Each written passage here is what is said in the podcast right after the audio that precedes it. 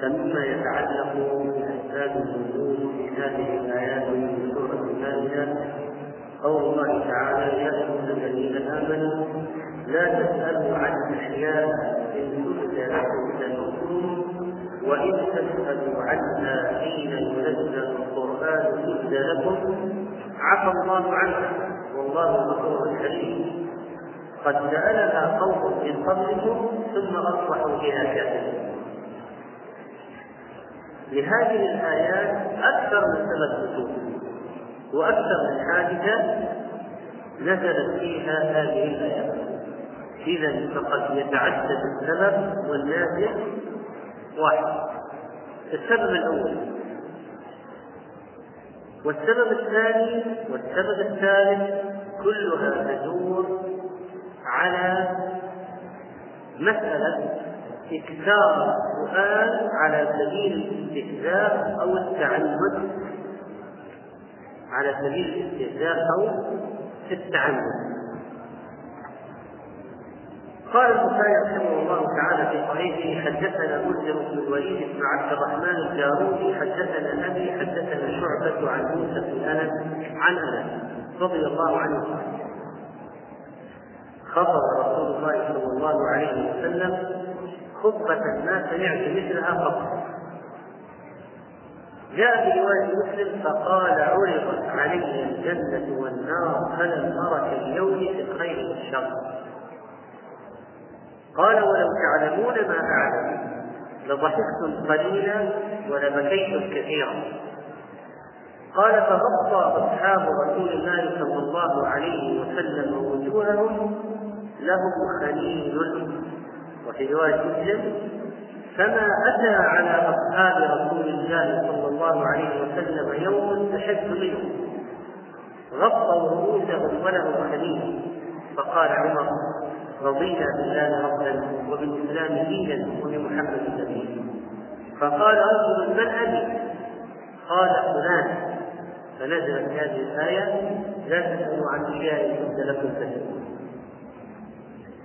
وروى البخاري رحمه الله ايضا عن ابن عباس رضي الله عنهما قال: كان قوم يسالون رسول الله صلى الله عليه وسلم استهزاء، فيقول الرجل: من ابي؟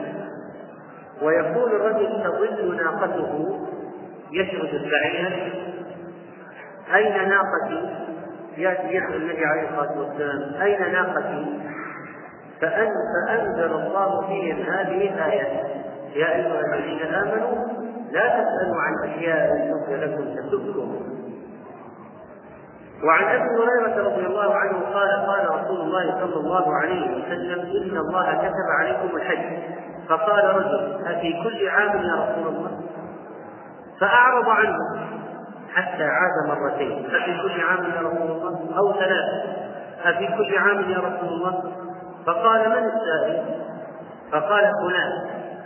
فقال: والذي نفسي بيده لو قلت نعم لوجبت، ولو وجبت عليكم ما أطقتموه، ولو تركتموه لكفرتم. فأنزل الله عز وجل: يا أيها الذين آمنوا لا تسألوا عن أشياء تبد لكم تسؤكم. وجاء في رواية الطبراني عن أبي أمامة الباهلي: قام رسول الله صلى الله عليه وسلم في الناس فقال: كتب عليكم الحج. فقال رجل من الأعراب: أفي كل عام؟ فعلى كلام رسول الله صلى الله عليه وسلم وأسكت وأغضب واستغضب ومكث طويلا ثم تكلم فقال: من السائل؟ فقال الأعراب: أنا ذاك. قال: ويحك، ماذا يمكنك أن أقول نعم؟ والله لو قلت نعم لوجبت، ولو وجبت لكفرتم. ألا إنما ألا إنه إنما أهلك الذين من قبلكم أئمة الحرج، والله لو أني أحللت لكم جميع ما في الأرض وحرمت عليكم منها موضع خبز لوقعت فيه. إذا استمر السؤال بهذه الطريقة، لو كل الأرض حلال إلا موضع خبز لجاء الناس ووقعوا، قالوا: ما منعنا منه إلا أنه هذا. فأنزل الله عند ذلك: يا أيها الذين آمنوا لا تسألوا عن أشياء إن تبد لكم تسألوا. وهذا شاهد لحديث أبي هريرة المتقدم. إذا هذه الآية: يا أيها الذين آمنوا لا تسألوا عن أشياء إن تبد لكم تسألكم، تأديب من الله عباده المسلمين، ونهي لهم أن يسألوا عن أشياء مما لا فائدة لهم في السؤال والتنقيب عنها، لأنها إن ظهرت لهم تلك الأمور ربما ساءتهم وشق عليهم تماما. يعني لما يقول كتب الله عليهم الحج لو فعلوه مرة نفذوا الأمر أم لا؟ إن الله يأمركم أن تذبحوا بقرة، لو ذبحوا أي بقرة نفذوا الأمر أم لا؟ إذا لماذا التعنت والتشديد والتحريم والتضييق وموالاة الأسف في كل عام ما لا يلزم؟ بين لنا ما هي هذا هذه الأسئلة. إن لا تسألوا عنها هذا مخالف للأدب، هذا مخالف للأدب مع الله ورسوله. لا تنفذ الأمر ولا تسأل أشياء عن أشياء تسبب التعقيد والتحريم والتضييق عليه. إذا كان الأمر واضح لا لبس فيه نفذه وانتهينا، وهذا هو المطلوب. وهذا يا أيها الذين آمنوا لا تسألوا عن أشياء. قال عليه الصلاة والسلام والله مرة من المرات في خطبة قال: والله لا تسألوني عن شيء إلا أخبرتكم به ما كنت في مقام هذا. فقال فقام لي رجل فقال: أين مدخلي يا رسول الله؟ قال: النار. فقام عبد الله بن حذافة. عبد الله بن حذافة هذا رجل كان يعير بأبيه، ينسب إلى غير أبيه، يعير إذا أراد واحد أن يحتمه كان يقول له يعني أبوك واحد ثاني. فانتهز فقام قال قام عبد الله بن حذافة قال: من أبي؟ قال: أبوك حذافة. طبعا الآن هذا وحي وحي يأتي بالصدق واليقين. قال ابن عبد البر: عبد الله بن حذافة أسلم قديما وهاجر إلى أرض الحبشة الهجرة الثانية وشهد بدرا، وكانت فيه دعابة، وكان رسول الله صلى الله عليه وسلم أرسله إلى الهجرة بحساب. ولما قال: من أبي يا رسول الله؟ قال: أبوك حذافة. قالت له أمه: ما سمعت جذل أعق منك. ثم قالت بعد السؤال: ما سمعت جذل أعق منك. أأمنت أن تكون أمك قارفت ما يقارف نساء الجاهلية فتصبحها على أعين الناس؟ قال: أفرض أن أمك سوت شيء كان الآن صارت صديقة. فقال: والله لو ألحقني بعبد أسود للحقته. وقوله كذلك في الحديث: يا أيها الناس كتب عليكم الحج، هذه الآية هذه هذا الحديث ونزول الآية فيه يبين أن الأمر لو نفذ مرة واحدة فإن الذمة تبرأ، إلا إذا دل الدليل على وجوب التكرار، على أنه مطلوب أكثر من مرة. إذا الأصل في الأمر أنه يلزم مرة واحدة إلا إذا دل الدليل على وجوب تكراره. قال الحسن البصري: سأل النبي صلى الله عليه وسلم عن أمور الجاهلية التي عفى الله عنها، ولا وجه للسؤال عما عفى الله عنه، عفى الله عنه فانتهى، لماذا تسأل عنه؟ فنزلت الآية بسبب ذلك، نزلت الآية بسبب ذلك. ويحتمل طبعا أن تكون الآية نزلت في جميع ما تقدم، في جميع ما تقدم.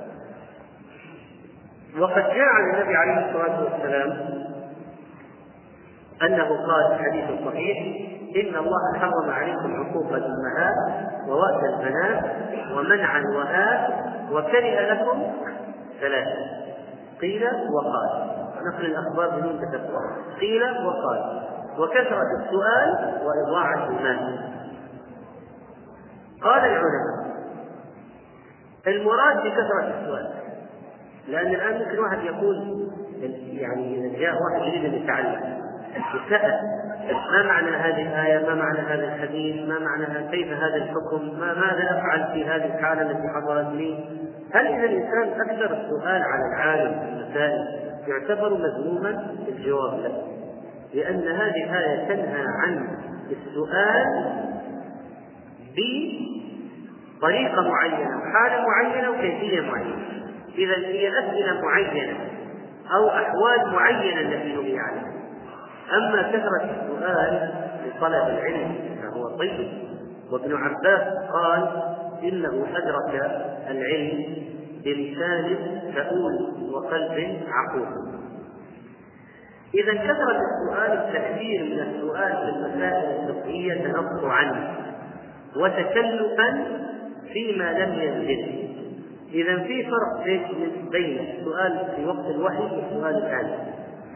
السؤال في وقت الوحي لو واحد جاء من الصحابة وسأل دقة وتسبب سؤاله في نزول شروط جديدة يصير أصعب على المسلمين، يصير هذا أعظم الناس إثما عند الله، رجل سأل عن شيء فحرم بسببه. يعني الله عز وجل إذا سكت فهو لا يعزب عنه شيء. يعني إذا رأينا شيء مسكوت عنه الله ما أنزل في حكمه، فليس لأن الله ناسي هذا الموضوع، تعالى الله عن ذلك، لكن الله راض من العباد أن يعملوا هذا الشيء وأنه مباح. لو كان محرم كان علمهم أنه محرم. فما معنى أن يأتي واحد في وقت نزول الوحي ويسأل عن أشياء مسكوت عنها مسكوت عنها الله ما أنزل فيها حكم والأمر ماشي والمسلمون يعملونها، يعني مباحة. لو كانت محرمة لأنزل الله فيها حكمه. فما معنى أن يأتي واحد على عهد النبي عليه الصلاة والسلام ويسأل عن هذه الأشياء المسكوت عنها؟ وإذا كان حرمت بسبب يكون من أعظم الناس جرما عند الله، لأن سبب تضيق على كل المسلمين والذين سيأتون من بعده. فلذلك جاء لا تسألوا عن أشياء تبدو لكم أو إذا تبكت عنها فالله أعلم، الله أعلم بما يريد. ولذلك التكثير من السؤال في المسائل الفقهية تنوعا وتكلفا فيما لم ينزل، والتغلطات وتشفيق المولدات، وقد كان السلف يكرهون ذلك ويرونه من التكليف. يعني افتراض المسائل التي لا تقع. ولذلك الذين سلكوا هذا السبيل افتراض المسائل التي لا تقع جاوبوا عنها ربما زلوا وضلوا. ففي بعض كتب في بعض كتب بعض كتب المذهبية التي تعتمد قضية تشقيق الأشياء والتوليد والافتراضات، طرح واحد سؤال، يعني مؤلف مثلا السؤال عن الصلاة في أرجوحة معلقة بين السماء والأرض. مثلا الصلاة في أرجوحة معلقة بين السماء والأرض، هذا كلام مثلا قبل ألف سنة، تسعمائة سبعمائة سنة. هل في أحد يصلي في أرجوحة معلقة بين السماء والأرض؟ لا لا. فقال الجواب افترض المسألة المستحيلة عقلا بذلك الوقت، افترضها وأجاب عنها، هذا تكلف، هذا تنقص. قال ولا تجوز الصلاة في أرجوحة معلقة بين السماء والأرض. مشى الزمن واخترع الناس السيارات وصار في مكان بين السماء والأرض معلق، يعني ليس ليس معلق، ليس متصلا بالسماء ولا متصلا بالأرض اتصالا بحبل أو ما شابه ذلك أو عمود، وبالهواء.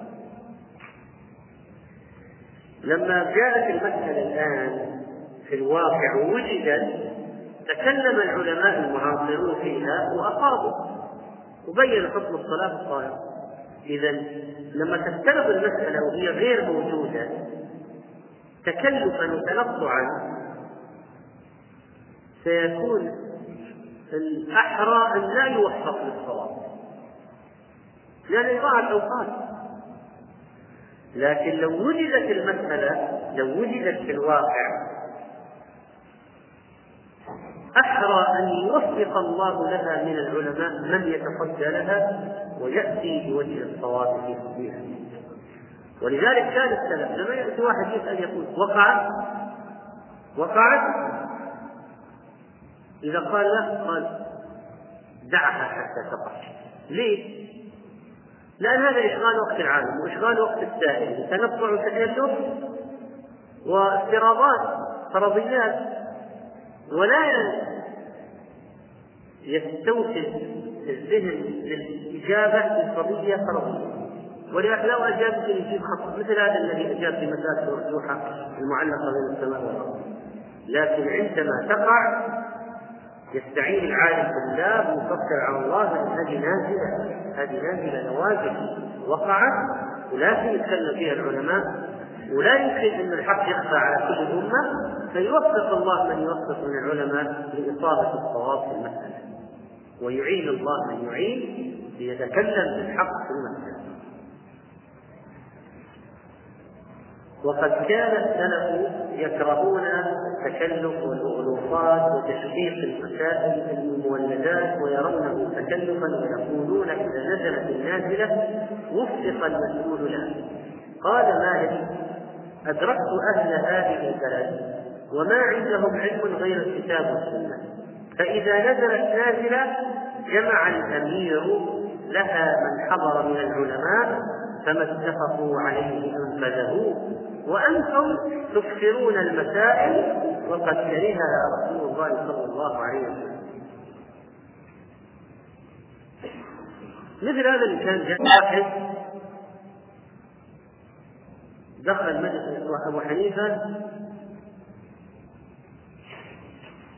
وشيخ مهيب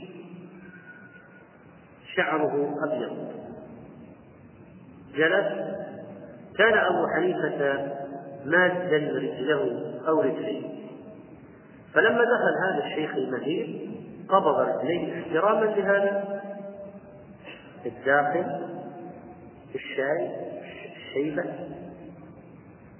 فجلس فتكلم أبو حنيفة، فإذا هذا الرجل أراد أن يسأل قال: متى يفطر الصائم؟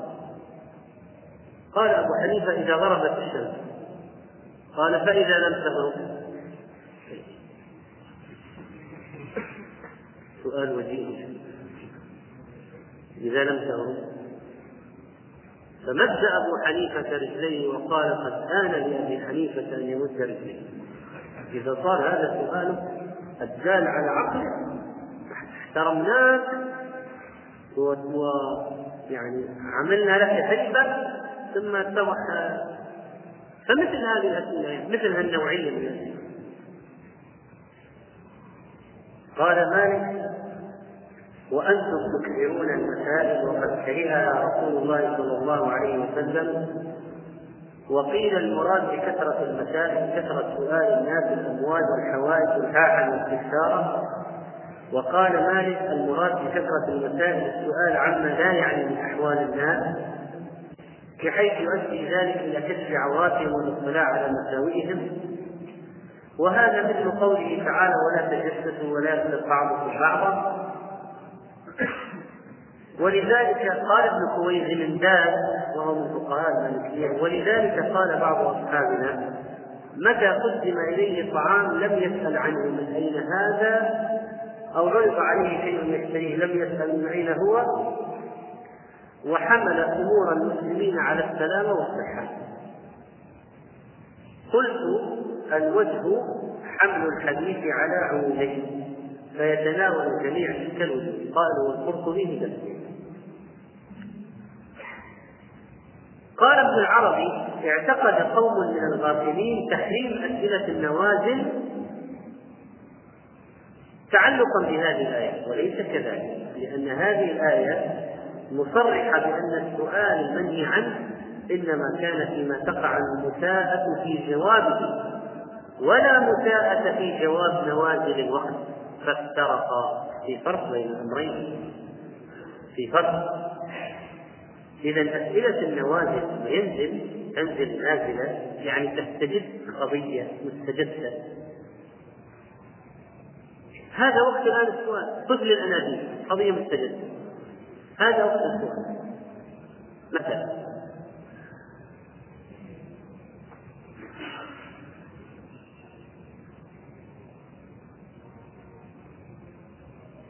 وقال الزهري: بلغنا أن زيد بن ثابت الأنصاري كان يقول إذا سئل عن الأمر: أكاننا؟ فيقال: نعم، حدث فيه الذي يعلم. وإن قالوا لم يكن قال: فذروه حتى يكون. وكذلك سئل عمار بن ياسر عن مسألة فقال: هل كان هذا بعد؟ قالوا: لا. قال: دعونا حتى يكون، فإذا كان تجشمنا لكم. هنا يكون كشف الذهن على أساس وعلى أمر واقع، فأحرى أن يوفق للصواب. قال ابن عباس رضي الله عنه: ما رأيت قوما كانوا خيرا من أصحاب رسول الله صلى الله عليه وسلم، ما سألوه إلا عن ثلاث عشرة مسألة حتى قبض، كلهن في القرآن. منهن: يسألونك عن الحرام، ويسألونك عن المحيض، وما شابه ذلك. قال ابن عبد البر: السؤال اليوم لا يخاف منه أن ينزل تحريم ولا تحليل منه، فمن سأل مستسلما راغبا في العلم ونفي الجهل عن نفسه، باحثا عن معنى يجب الوقوف بالديانة عليه، فلا بأس، فشفاء العلم السؤال. ومن سأل متعنتا غير متفقه ولا متعلم فهو الذي لا يحل قليل سؤاله ولا كثير.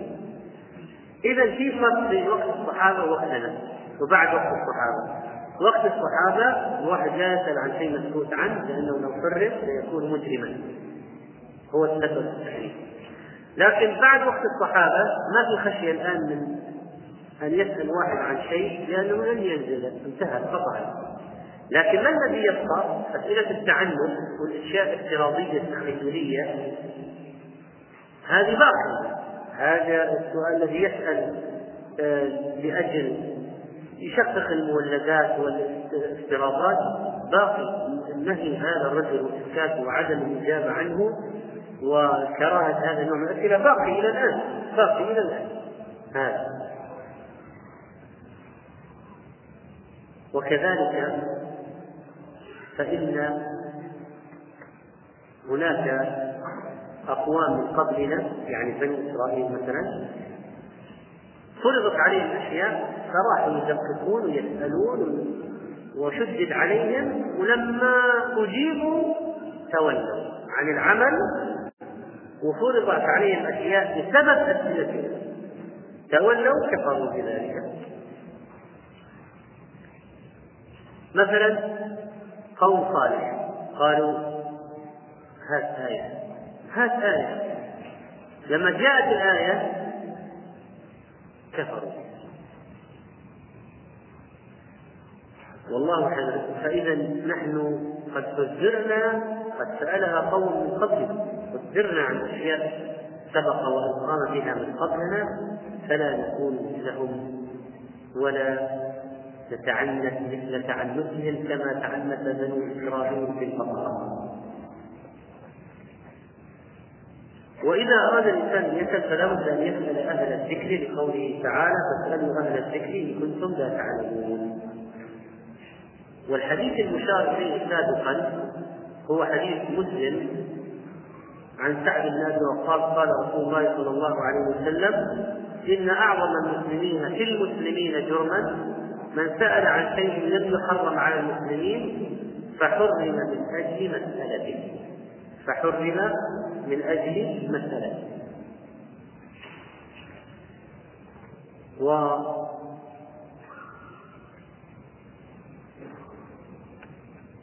النص الذي في الآية فيه المنع من السؤال المباح إذا خيف إفضاؤه إلى محظور. ومرت معنا قصة الرجل الذي قال: يا رسول الله، من أبي؟ قال: فلان. لو كان الآن أبوه ليس بفلان ماذا كانت النتيجة؟ عار عليه وعلى أمه. غير الناس. فلماذا يأذن؟ وكذلك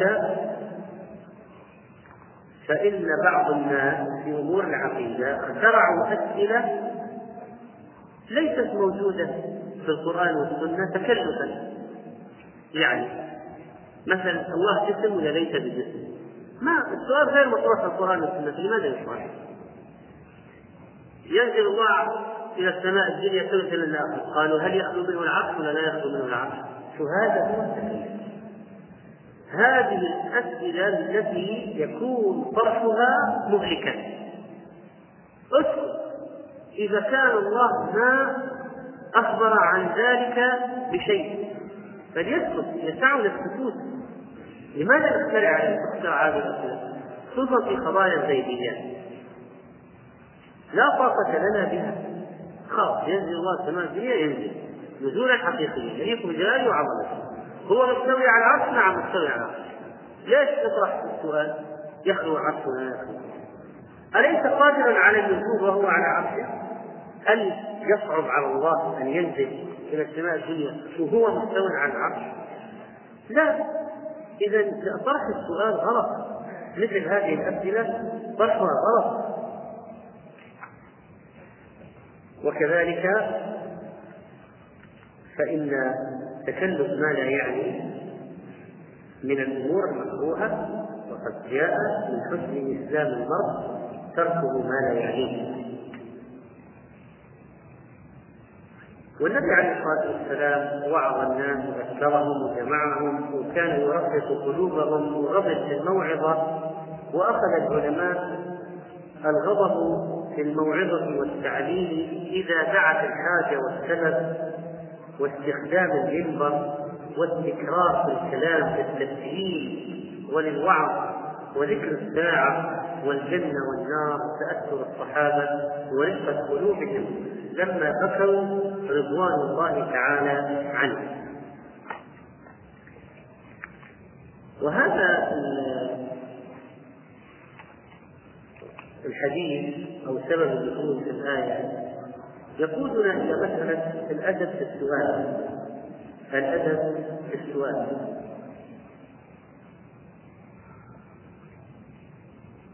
ومن الأدب في السؤال أن الإنسان يسأل عما يحتاج إليه، واحد. ثانيا يسأل عما أشكل عليه، ثانيا. وكذلك يأتي بالأسلوب الحسن في السؤال ولا يتكلم، وكان العلماء يربون من يسأل هذه الأسئلة التي لا داعي لها. وقد ذكر الذهبي رحمه الله أن شبطون وهو من علماء الأندلس كان في مجلسه، فأتت إليه ورقة يسأل فيها أحد السلاطين عن كفتي الميزان يوم القيامة، أليس هناك موازين لوزن أعمال العباد ونضع الموازين القسط يوم القيامة والميزان له كفتان؟ فكاتب هذا السؤال فهما من ذهب أو الفضة. الآن نحن أخبرنا أن هناك ميزان له كفتان توزن حسنات السنة. الآن يعني قضية كفة الميزان من ذهب ولا من فضة هذا سؤال صحيح. فلما ورد السؤال لشبقون رحمه الله قلب الورقة عن جانب السلطان، كتب عليها قال رسول الله صلى الله عليه وسلم: من حسن إسلام المرء تركه ما لا يعنيه. ولذلك كان السلف يوضحون ويقرعون عن مثل هذه الأسئلة. ولما جاء الصحابة هذا التأييد من الله تحولت أسئلتهم من مثل منهج إلى يسألونك ماذا ينفقون، يسألون عن شيء ينفعهم في الآخرة. يسألون عن أحكام كل شيء وهكذا. يقول النواس بن سمعان رضي الله عنه: أقمت مع رسول الله صلى الله عليه وسلم سنة في المدينة، ما منعني من الهجرة إلا المسألة. كان أحدنا إذا هاجر لم يسأل النبي صلى الله عليه وسلم خشية أن يكون من المغضوب عليه.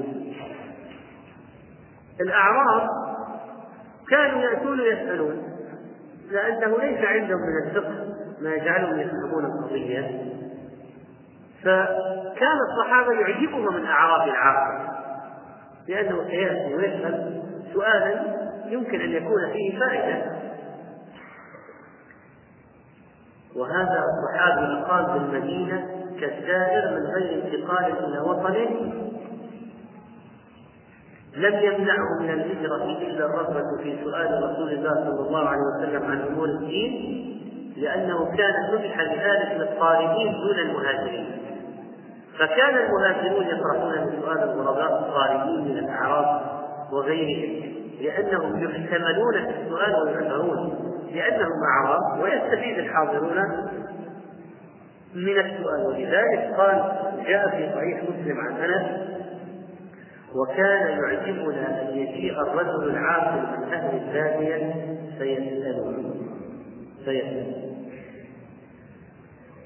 من آداب السؤال أن الإنسان إذا استحيا من السؤال بنفسه يمكن أن يوكل غيره، كما أن علي رضي الله عنه كان رجلا مزاء، يعني كثير خروج المذي منه، فيريد أن يعرف المذي ما حكمه، ماذا يجب إذا حصل المذي، لكن من هي زوجة علي؟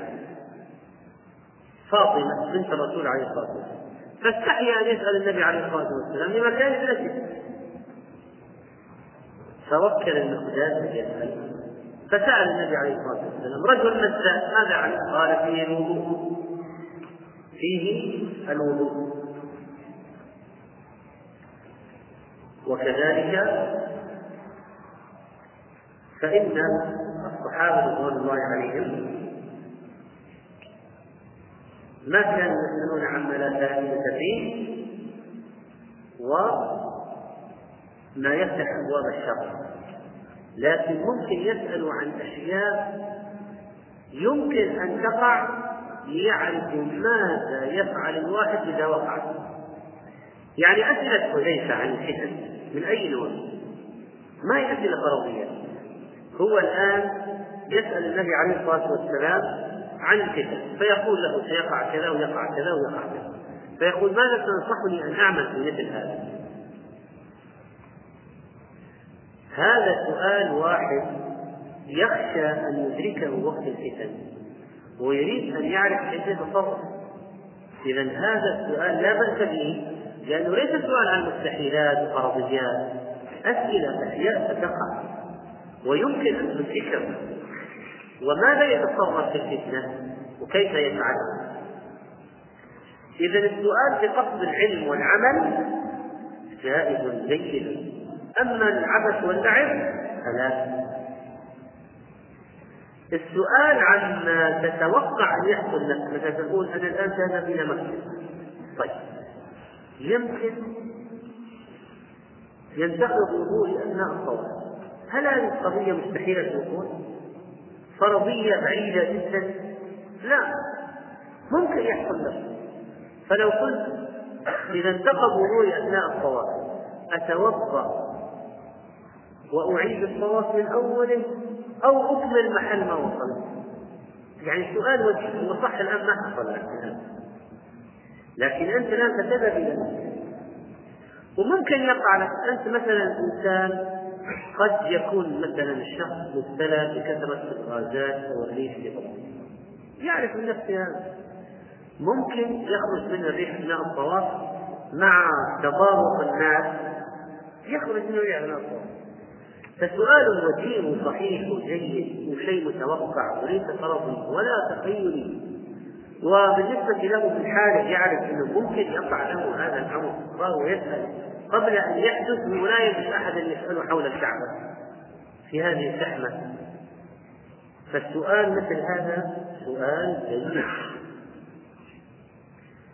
ويرجع يقال تعيد الطواف الأول، لأن هذه الطواف عبادة متصل معها ببعض.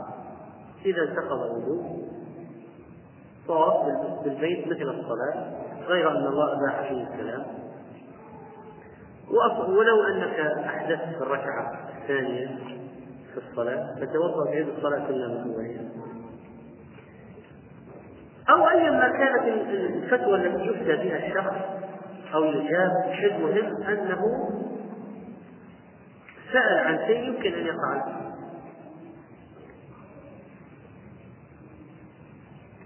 مثلا واحد سأل النبي عليه الصلاة والسلام: يا رسول الله، رجل جاء إليه وأخذ ماله،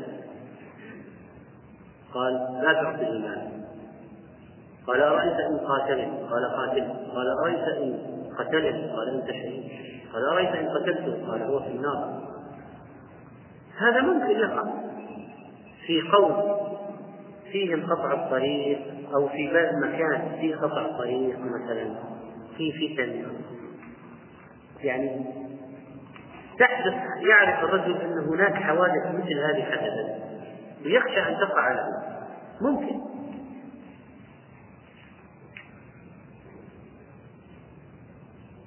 لكن يعني مثلا يجي واحد يقول: آه لو أن ذهبنا إلى مكة ما حصلنا الكعبة، كيف نطوف؟ يعني فهذا وحصلوا فيه ناس بحثوها، كتبوا أبحاث، لو ما وجدوا الكعبة.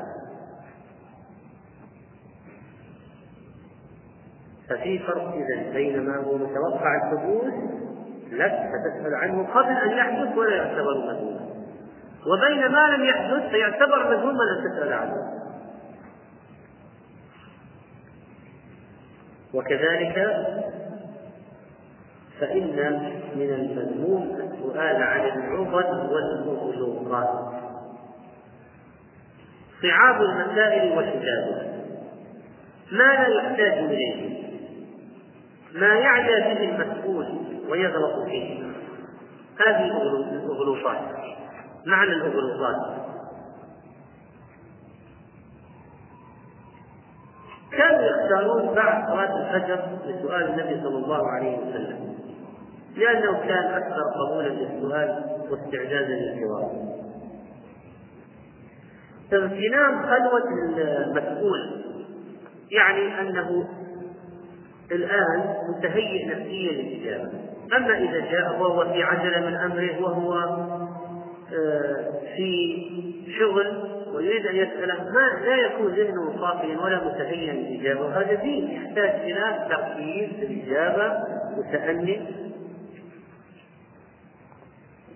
وكذلك فإن تسجيل العالم عند سؤاله من الأدب.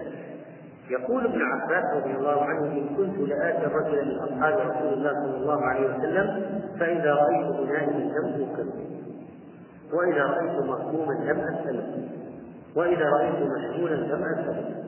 فيتحين الوقت المناسب. وكذلك إذا رآه في حالة ضجر أو هم لم يسأله. عمر رأى النبي عليه الصلاة والسلام مهموم أو مغموم، فأدخل عليه السرور وقال له كلام حصل بينه وبين زوجته مما يضحك، فانبسطت أسارير النبي عليه الصلاة والسلام وانفرجت. بعد ذلك قال: طلقت نساءك يا رسول الله. ما جاء مسأل في وسط الغم والهم. إذا هناك أيضا أدب مراعاة المسؤول في حالته النفسية. وكذلك لا يناديه باسمه مجردا. وكثيرا ما تجد في أسئلة العلماء: ما قولكم حفظكم الله أو رحمكم الله ونحو ذلك. وكان بعضهم إذا أعطى الشيخ الورقة لا يكلفه فتحها بل يفتحها ثم يعطيها له، وإذا كتب الشيخ الجواب لا يكلفه طيها بل يأخذها ويطويها هو منها. وكذلك يدعو له ويستجد أن يقول كلاما مثل غيرك أكتب غير هالكلام. طيب لماذا تستجد إذا كان عندك أنت كلام آخر؟ وهذا فيه سوء أدب. كذلك أن يقول أنت ما فهمت علي، أنت ما فهمت علي مثلا، يعيد من غير أن يقول أنت ما فهمت علي. أقول ركز ركز ركز ركز معنا. وكذلك ينتظر حتى يسمع كل الكلام، لأن بعض السائلين ربما يقاطع المسؤول والعالم أو الشيخ يقاطعه بوسط الكلام. وقد سأل رجل ابن عمر رضي الله عنه عن إطالة القراءة بسنة الفجر، فقال ابن عمر: كان رسول الله صلى الله عليه وسلم يصلي من الليل مثنى مثنى ويوتر بركعة، فقاطعه قائلا: لست عن هذا أسألك. فقال له ابن عمر: إنك لضعف، ألا تدعني أستقرب لك الحديث؟ يعني أنا سآتي لك الحديث من أوله الذي فيه قضية سنة الفجر، لكن خذ هذه فوائد، فأنا آتي لك بالأول قيام الليل وأنا ما فيه سآتي على جوابك. وهذا لا له، فانتظر انتظر تسمع البقية. ولذلك قال: إنك لضعف، يعني في في كمان الغباء أو نحو هذا ممن يكون معنى هذه العبارة. وكذلك فإن بعض الناس إذا جاء يفترض أن الشيخ ملزم بالجواب أو أنه يأخذ أجر على إفتاء الناس، وقد يكون شيخ محتفل لا يأخذ أجر أجره ولا شيء على إفتاء الناس وليس ملزما بالجواب، فيوجه له السؤال كأنه ملزم لا يستجيب. طيب هو لا يجب أن يجيب، قد يكون مشغولا وقد يكون يتورع عن الجواب، وقد يكون هناك من هو أعلم منه في البلد ولا يريد أن يجيب فيريد أن يرد إلى الأعلم. اعتبارات كثيرة يمكن لأجلها أن لا يجيب. وكذلك فإنه يمكن أن يقدم بين يدي الأسئلة المحرجة عبارة مثل: إن الله لا يستحي من الحق، ما حكم كذا كذا. أما عبارة لا حياء في الدين فهي عبارة خاطئة جدا. بعض الناس يقول: يا شيخ لا حياء في الدين كذا. إيش يعني لا حياء في الدين؟ كيف لا حياء في الدين؟ أليس الحياء من الدين؟ أليس الحياء من الدين؟ كيف يقول واحد لا حياء في الدين؟ ولذلك يعدل إلى ما قاله الصحابة: إن الله لا يستحي من الحق، أو لا حياء من السؤال عن أمور الدين ونحو ذلك. ولا يكن فاحشا في السؤال، فبعض الناس ربما يسأل عن أشياء بألفاظ يكره الواحد أن يستمع إليها، يصرح تصريحات شنيعة فاحشة ويمكن أن يستغني عنها، ما لا ذلك.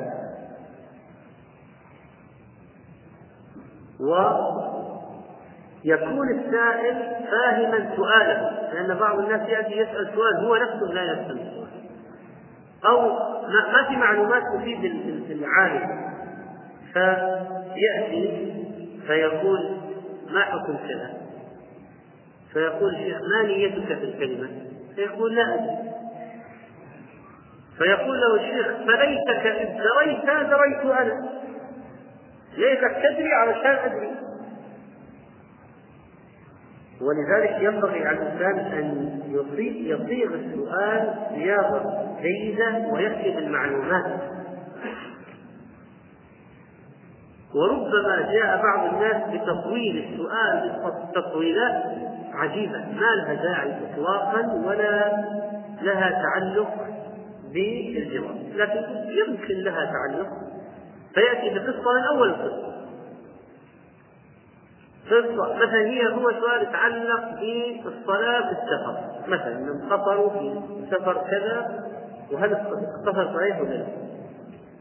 قال: أبوي وسافر إجازة، قالت أمي: لا ما نبغى نسافر، قال: لا نبغى نسافر، قالت: ماليزيا، قال: أمريكا، اختلفوا في إيش، استشاروا، قلنا كذا اتفقنا، رحنا نحجز ما حصلنا حاجة، اتصلنا كذا مرة في الأخير صار قائمة الانتظار والحمد لله حجزنا، رحنا وتوصلنا نستقبلون عيال أمر نزلوا نظيف إيش، ثم في الأخير يقول بعدين قصرنا في المطار، هذا السبب صح قصر خطأ صح ولا. فلذلك فعلا ترى بعض الناس يعني هو أحرص أن يقال عنه أنه يضيع وقت الشيخ من أنه فعلا يريد يسأل ليستفيد، وقد يكون هناك ناس آخرين وراءه، وكثيرا ما يحدث هذا في التليفون أو السؤال بالهاتف قصص، وكثيرا ما يحدث من النساء. والمفترض أن المرأة إذا سألت الرجل حتى لو كان شيخا ولو كان طالب علم أو عالم أنها تختصر السؤال، لماذا تستثير الكلام مع الشيخ؟ وكذلك فإن من الأمور الآداب والآداب التي ينبغي مراعاتها أن لا يضع الشيخ في موضع السؤال إذا كان مما يستحي منه، مثل قول بعض الناس طيب مثلا يا شيخ مثلا أنت تركت الآن وتسكت، يعني هل ترجع المتروك إلى لا؟ طيب أنت الآن ليش تقول مثلا إن مثلا أنت زنيت وجاك ولد حرام، هل تنسب إلى نفسك؟ فهذا موجود في طريقة سؤال بعض الأشخاص. وكذلك فإن بعض الناس إذا جاءت بالهاتف لا يهيئ الجو، فالأولاد الذين يركب بعضهم فوق بعض وفوقه والسياح، والشيخ يحتاج أو المسؤول أن يسمع السؤال، فيضطر يقول يا أخي فكت اللي عندك ثم اسألني أو انتقل إلى غرفة أخرى. طيب من أول انتقل انتقل إلى مكان مناسب للسؤال. وكذلك فإن بعض الناس ربما يشغلون المشايخ بأشياء تافهة كأسئلة مسابقة سيدي يفتح التلفزيون. الآن المفترض أن الوقت يقضى بالأسئلة المهمة، يترك المجال للمسلمين أصحاب الحاجات المهمة. السؤال السؤال الأول من هو أول من فعل كذا؟ السؤال الثاني من هو صاحب هذه العبارة؟ السؤال الثالث من هو مؤلف الكتاب؟ هذا هو أصلا مجعول المسابقة لأن تبحث أن تستخرج الجواب، وليس لكي تشغل المشايخ. إذا كانت المسألة إذا كان الذين وضع المسابقة تطلب منك تتصل بسهولة وتأخذ الإجابات، ما هي الفائدة من المسابقة إذا؟ وعلى وعلى المسؤول أو طالب العلم أو العالم والشيخ أن يكون ممن يعلم الناس، يستهدف الفرص لتعليم الناس. قال أحمد بن القطيع دخلت على أبي عبد الله يعني الإمام أحمد قلت أتوضأ بماء النورة، النورة معروفة المسحوب هذا إذا وقع في الماء، قال ما أحب ذلك. قلت أتوضأ بماء الباقلاء، قال ما أحب ذلك. قال ثم قلت فتعلق بثوبه وقال ماذا تقول إذا دخلت المسجد؟ فسكت. قال ماذا تقول إذا خرجت من المسجد؟ فسكت. قال اذهب فتعلم هذا، تلعب ماء النور ماء الباقي الله ولا تعرف إذا دخلت المسجد ماذا تقول، إذا خرجت من المسجد ماذا تقول. فإذا بعض الناس يسأل على أشياء دقيقة جدا وهو الأسس لا يعرفه، إذا هذه اضطراب في الأولويات. كان ينبغي أن كان ينبغي أن يسأل عن الأشياء الأساسية أولا، تعلمها أولا، لأن بعض الناس الذين يسألون يمكن يريد أن يستعرض عضلاته في السؤال، أو أنه يريد أن يبين أنه على فهم وراية، كأن يبحث مسألة ثم يسأل الشيخ فيها خاصة يظهر ما عنده من الأشياء التي خرجت في البحث، والشيخ قديم العهد من مثلا وقد لا يذكر تفاصيلها، فهو إذا يريد أن يستعرض ما قرأه أمام المسؤول. ولذلك فإن العالم ربما يؤدب على مثل هذا، كما جاء رجل الشعب قال إني خبأت لك مسائل نجهز له أشياء. فقال الشعب الشعب طبعا كان صاحب نكتة، قال أرجئها لإبليس حتى تلقاه فتسأله عنها. وجاء إنسان فيه غفلا شعبي وقاعد مع امرأته، فقال أيكم الشعبي؟ قال هذه. يعني هو فسألوا له حتى الشعبي وين الشعبي جالس، فذهب وجد رجل امرأة أيكم الشعبي؟ وقال رجل عراقي لعائشة أي الكفن خير؟ قالت ويحك ما يضرك، يعني هو إذا مت ما عاد يفرق معك الكفن كيف يكون، وإن كان طبعا هو الكفن السنة أن يكون أبيض وأن يكون ثلاثا، لكن لعلها لمست من بعض أهل العراق كانوا يأتون يسألون أسئلة يتركون الأشياء العظيمة، يقتلون ابن رسول الله صلى الله عليه وسلم يسألون عن دم البعوضة، المحرم يقتل البعوضة وقد قتلتم عملت الجريمة الكبيرة، ثم جاءوا جئتم تسألوا عن قتل المحرم للبعوضة.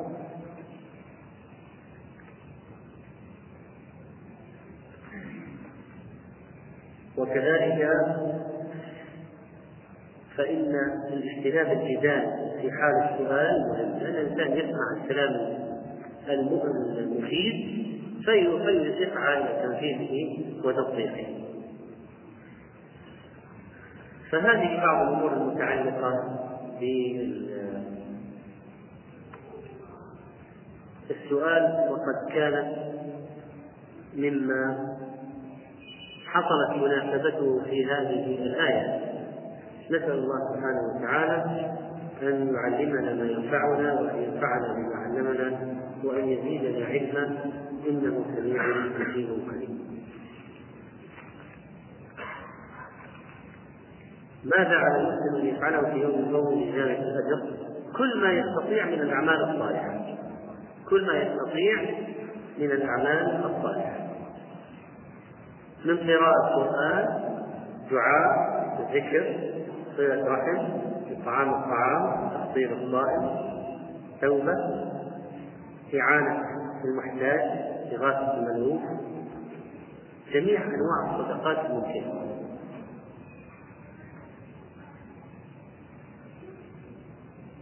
هل تؤثر معاك الطالب في الليل على صيامه؟ نعم تؤثر.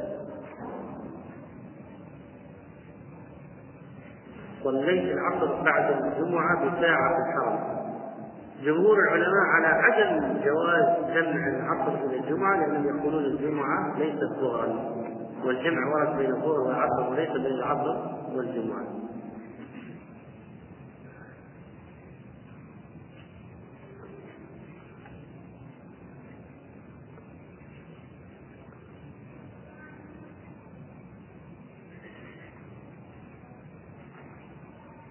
هل يجوز إعطاء العقيقة الجمعية خيرية للوديعة في الفقراء؟ نعم، بشرط أن تذبح وليس أن تقسم مالا. أقيمت الصلاة وأنا أصلي تحية المسجد، إذا كنت في آخرها يعني بعد ركوع الركعة الثانية فتم خفيفا، وإلا أقطع الصلاة وانضم إلى صلاة الفريضة.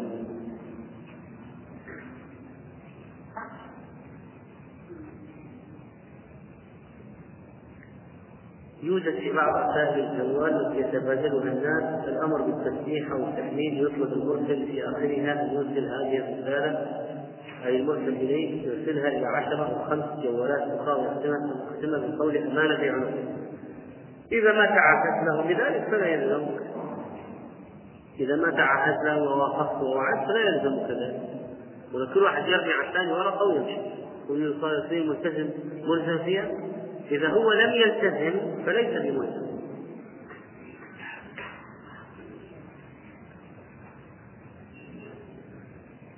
ما حكم من ترك واجبا من واجبات الصلاة سهوا ونسي أن يسجد للسهو؟ إذا نسي سجود السهو فصلاته صحيحة. هذا أسئلة عن مصادر الأخبار.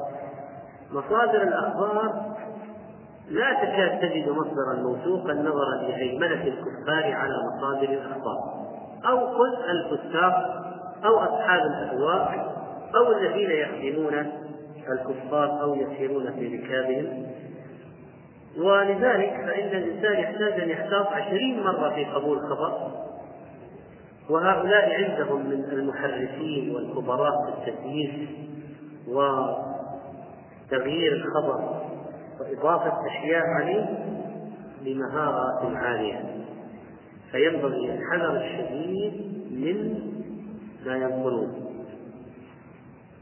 أقل شيء أن تتوقف تتوقف في صحة الخبر حتى يثبت. قد يثبت الثقة في المسلم الذي ينقل شخصيا شفويا عن طريق آخر، موقع في الإنترنت موثوق فيه أكثر، جرب طلع فعلا موثوق، أو تتواتر يتواتر الخبر حتى لو كلهم كفار فصار متواتر، نقلوه مصادر مختلفة ليس كلها ترجع إلى رويته، لا مصادر مختلفة، فعند ذلك ممكن يثبت الخبر كخام. أما مسألة ما يضيفونه إليه فينبغي الحذر منه ضعاف المضاعف. شخص له أراضي قد تركها ويقرأ له أحيانا الإناث في بعضها ويقول إنه إذا جاءه سعر جيد باعه، إذا جزم بالبيع إذا جزم بالبيع فيجب تجب الزكاة إلى حاله. إذا كان متردد يقول لا هل أبيع هل أبني متردد، فعند ذلك لا تجب الزكاة حتى يسلم البيع فيبدأ الحول إذا جزم بالبيع.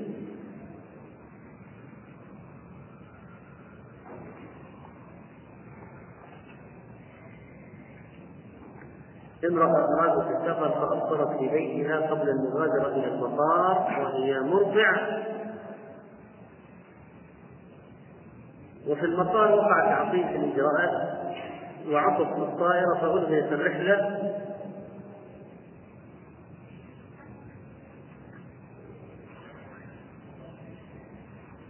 فهل هي مصيبة فهل هي مصيبة في فطرها قبل المغادرة؟ إذا كانت مرضعة فهي ليس عليها شيء، هذا معذورة أصلا حتى لو بدون سفر فهي معذورة، لكن لو ما عندها عذر لا يجوز الإفطار قبل السفر، يعني لا تكفي نية السفر للإفطار، وإنما يفطر الإنسان إذا غادر البلد، فارق البنيان، ابتعد عن البلد. وهذا مثال، أفطر في البلد وطلع وتعطلت والرحلة تعطلت ورجع، طيب كيف الآن يفعل؟ إذن لا يصلح الإفطار قبل مغادرة.